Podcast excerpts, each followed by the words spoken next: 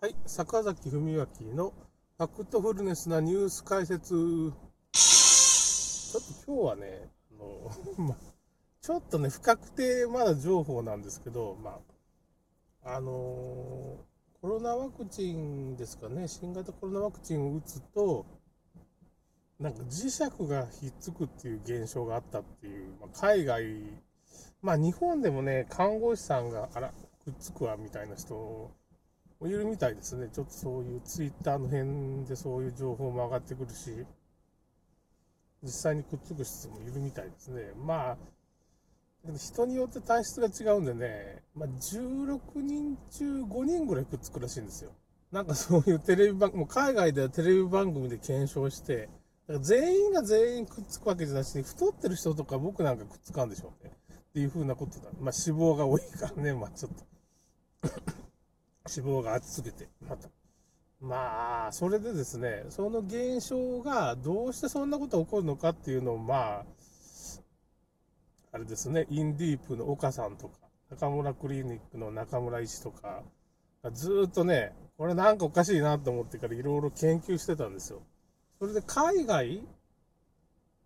海外のまあ人っていうかね、医師とか女性の医師とか、海の海外の生物学だとか、まあ、医師なんかもいろんなその仮説が出てきてどうもあのポリエチレングリコールって言ってまあファイザーの場合ですけどねメッセンジャー RNA ウイルスあ RNA の遺伝子をこう包んでる脂質のねあの脂肪でできたカプセルがあるんです。その外側に、まあ、ナノ粒子、磁性ナノ粒子っていうのをこう、コーティングしてんじゃないかっていうような話になってきたんですよ。でもそういう計画があったらしいんですよ。まあそれ、まあ海外の、まあ、インターネットテレビみたいなところで、まあ医者の人がこういう、まあ議論してて、医者と生物学者みたいな人。いや、そういうプロジェクトがあるんですよ、みたいな、秘密プロジェクトっていうかね、っていうような話になってるんですよね。それでまあ、中村医師も、まあ、インディープの岡さんも、まあ、似たようなところに、まあ、たどり着いてるっていうか、いろいろ調べてね。だから、メッセンジャー RNA 自体が、まあ、その、磁気を帯びてるっていう説と、まあ、その外側にこう、ナノ粒子みたいなのがついてる説っていろいろあるんですけど、だからその、くっつく言っても、まあ、その、磁石がくっつくっていうのがあったんですけど、磁石どころじゃなしに、なんかね、その、中村クリニックの方の記事には、ノートの記事ですかね、 note、クリエイター SNS、ノート、NOT ってとこあるんですけど、そこを見たら記事が面白いって言ったら、あれなんですけど、死体に なんで死体についてんか、死体に鍵がくっついたり、なんかその、腕になんかね、スプーンがくっついたりさ、なんか、果てはね、何だったかな、こういう、鉄製のちっちゃいお盆みたいなのがペタッとくっついてるんですよ。ちょっと面白すぎてさ、その動画っていうか、写真見たら面白すぎるんだけど、まあ、いろんなものがくっつくんですよ。まあだから、その時勢を帯びた、まあなんかそのナノ粒子っていう。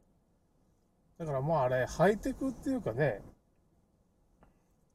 ナノテクノロジーっていうかね、そういうもので作られてるワクチンらしいんですよね。今回のあの、DNA ワクチンとかね、メッセンジャー RNA ワクチンっていうのは、まあ、ナノテクで素材はそういうとこから調達してるから、まあ、いろんな方式は、それは DNA が入ってて、まあ、その、カプセルが結局、チンパンディアデノウイルスっていう、まあ、風邪のウイルスのカプセルを使ってるのか、そういう脂質のカプセルっていうかね、脂肪のカプセルを使ってるのか、いろいろそういう方式は違うんですけど、で、DNA が入ってるのか、メッセンジャー RNA が入っててっていう風に、まあ、2つの方式があるんですけど、まあ、どっちにしてもそういう風な、ナノ粒子も入ってるんじゃないかっていう風な時勢を帯びたね、まあ、時期なんですよ。だからこれ、まあ、電磁波みたいなみたいなもんで、まあ、遠隔コントロールできるんじゃないかみたいな話にもなってきてるんですけど、まあ、とりあえずその、まあ、磁石の力で、まあ、その脳とかいろんなところにね、こう、その臓器に、まあ、確実にそういうメッセンジャー RNA っていうかね、その遺伝子を送り込むためにそういう風なもの、マグネットっていうのがあって、まあ、それをまあ、5G なんかの電磁波と連動させると、まあ、結局どっかに磁場を発生させれば、まあ、脳に磁場を発生、5G の、まあ、磁場を発生させたら、そこにその粒子が集まってしまってっていう、そのメッセンジャー RA がそこに集まってしまうとかっていうことになるから、まあだからそういういろんな体に障害を起こすことができるっていうかね、それをまあ遠隔操作みたいなことができるんじゃないかっていう風な仮説が出てきたんです。うん、まあそういうことなんです。その辺がちょっとあやふやなんですけど、だけど、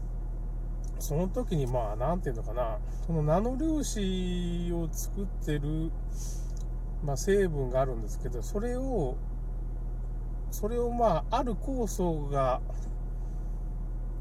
あると、そのナノ粒子を体外に排出してしまうんですけど、その酵素を作るのが、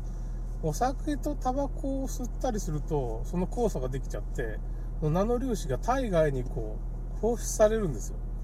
だから、その、ナノ粒子がそう放出されてしまうと、まあその、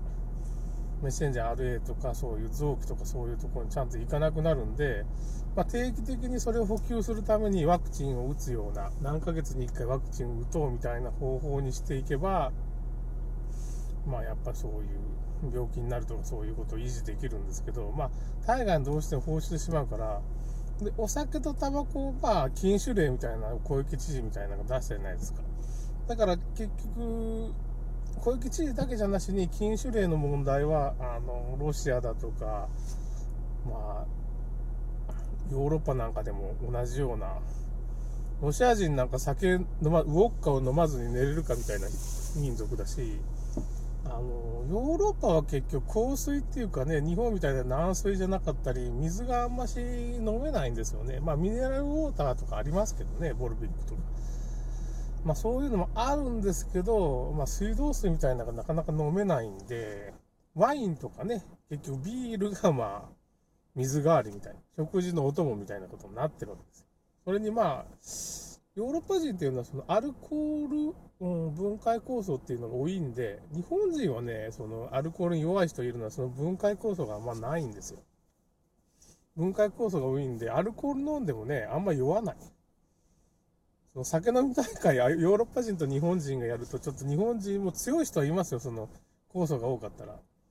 アルコール分解酵素が、まあ、ヨーロッパ人と戦ってもね、日本人勝てん、勝てんようになってるんです。そういう分解酵素っていう、まあ、ものがあって。まあ、だから アルコール禁止なんかさせられたらね、結局困るわけですよ、ヨーロッパ人はね。水を飲むなみたいな感じになってるから。それでなんかその辺ちょっと疑問に、僕もちょっとあの、禁酒令は感染症対策と関係ねえだろうっていうふうにみんな日本の人も思ったわけですよ。でも海外の人も思って、どういうことなんかって言ったら結局そういうことですよ。ワクチンの効力がまあ、弱まるっていうかね、確かにアルコールはアルコール消毒みたいにある、になったりするから、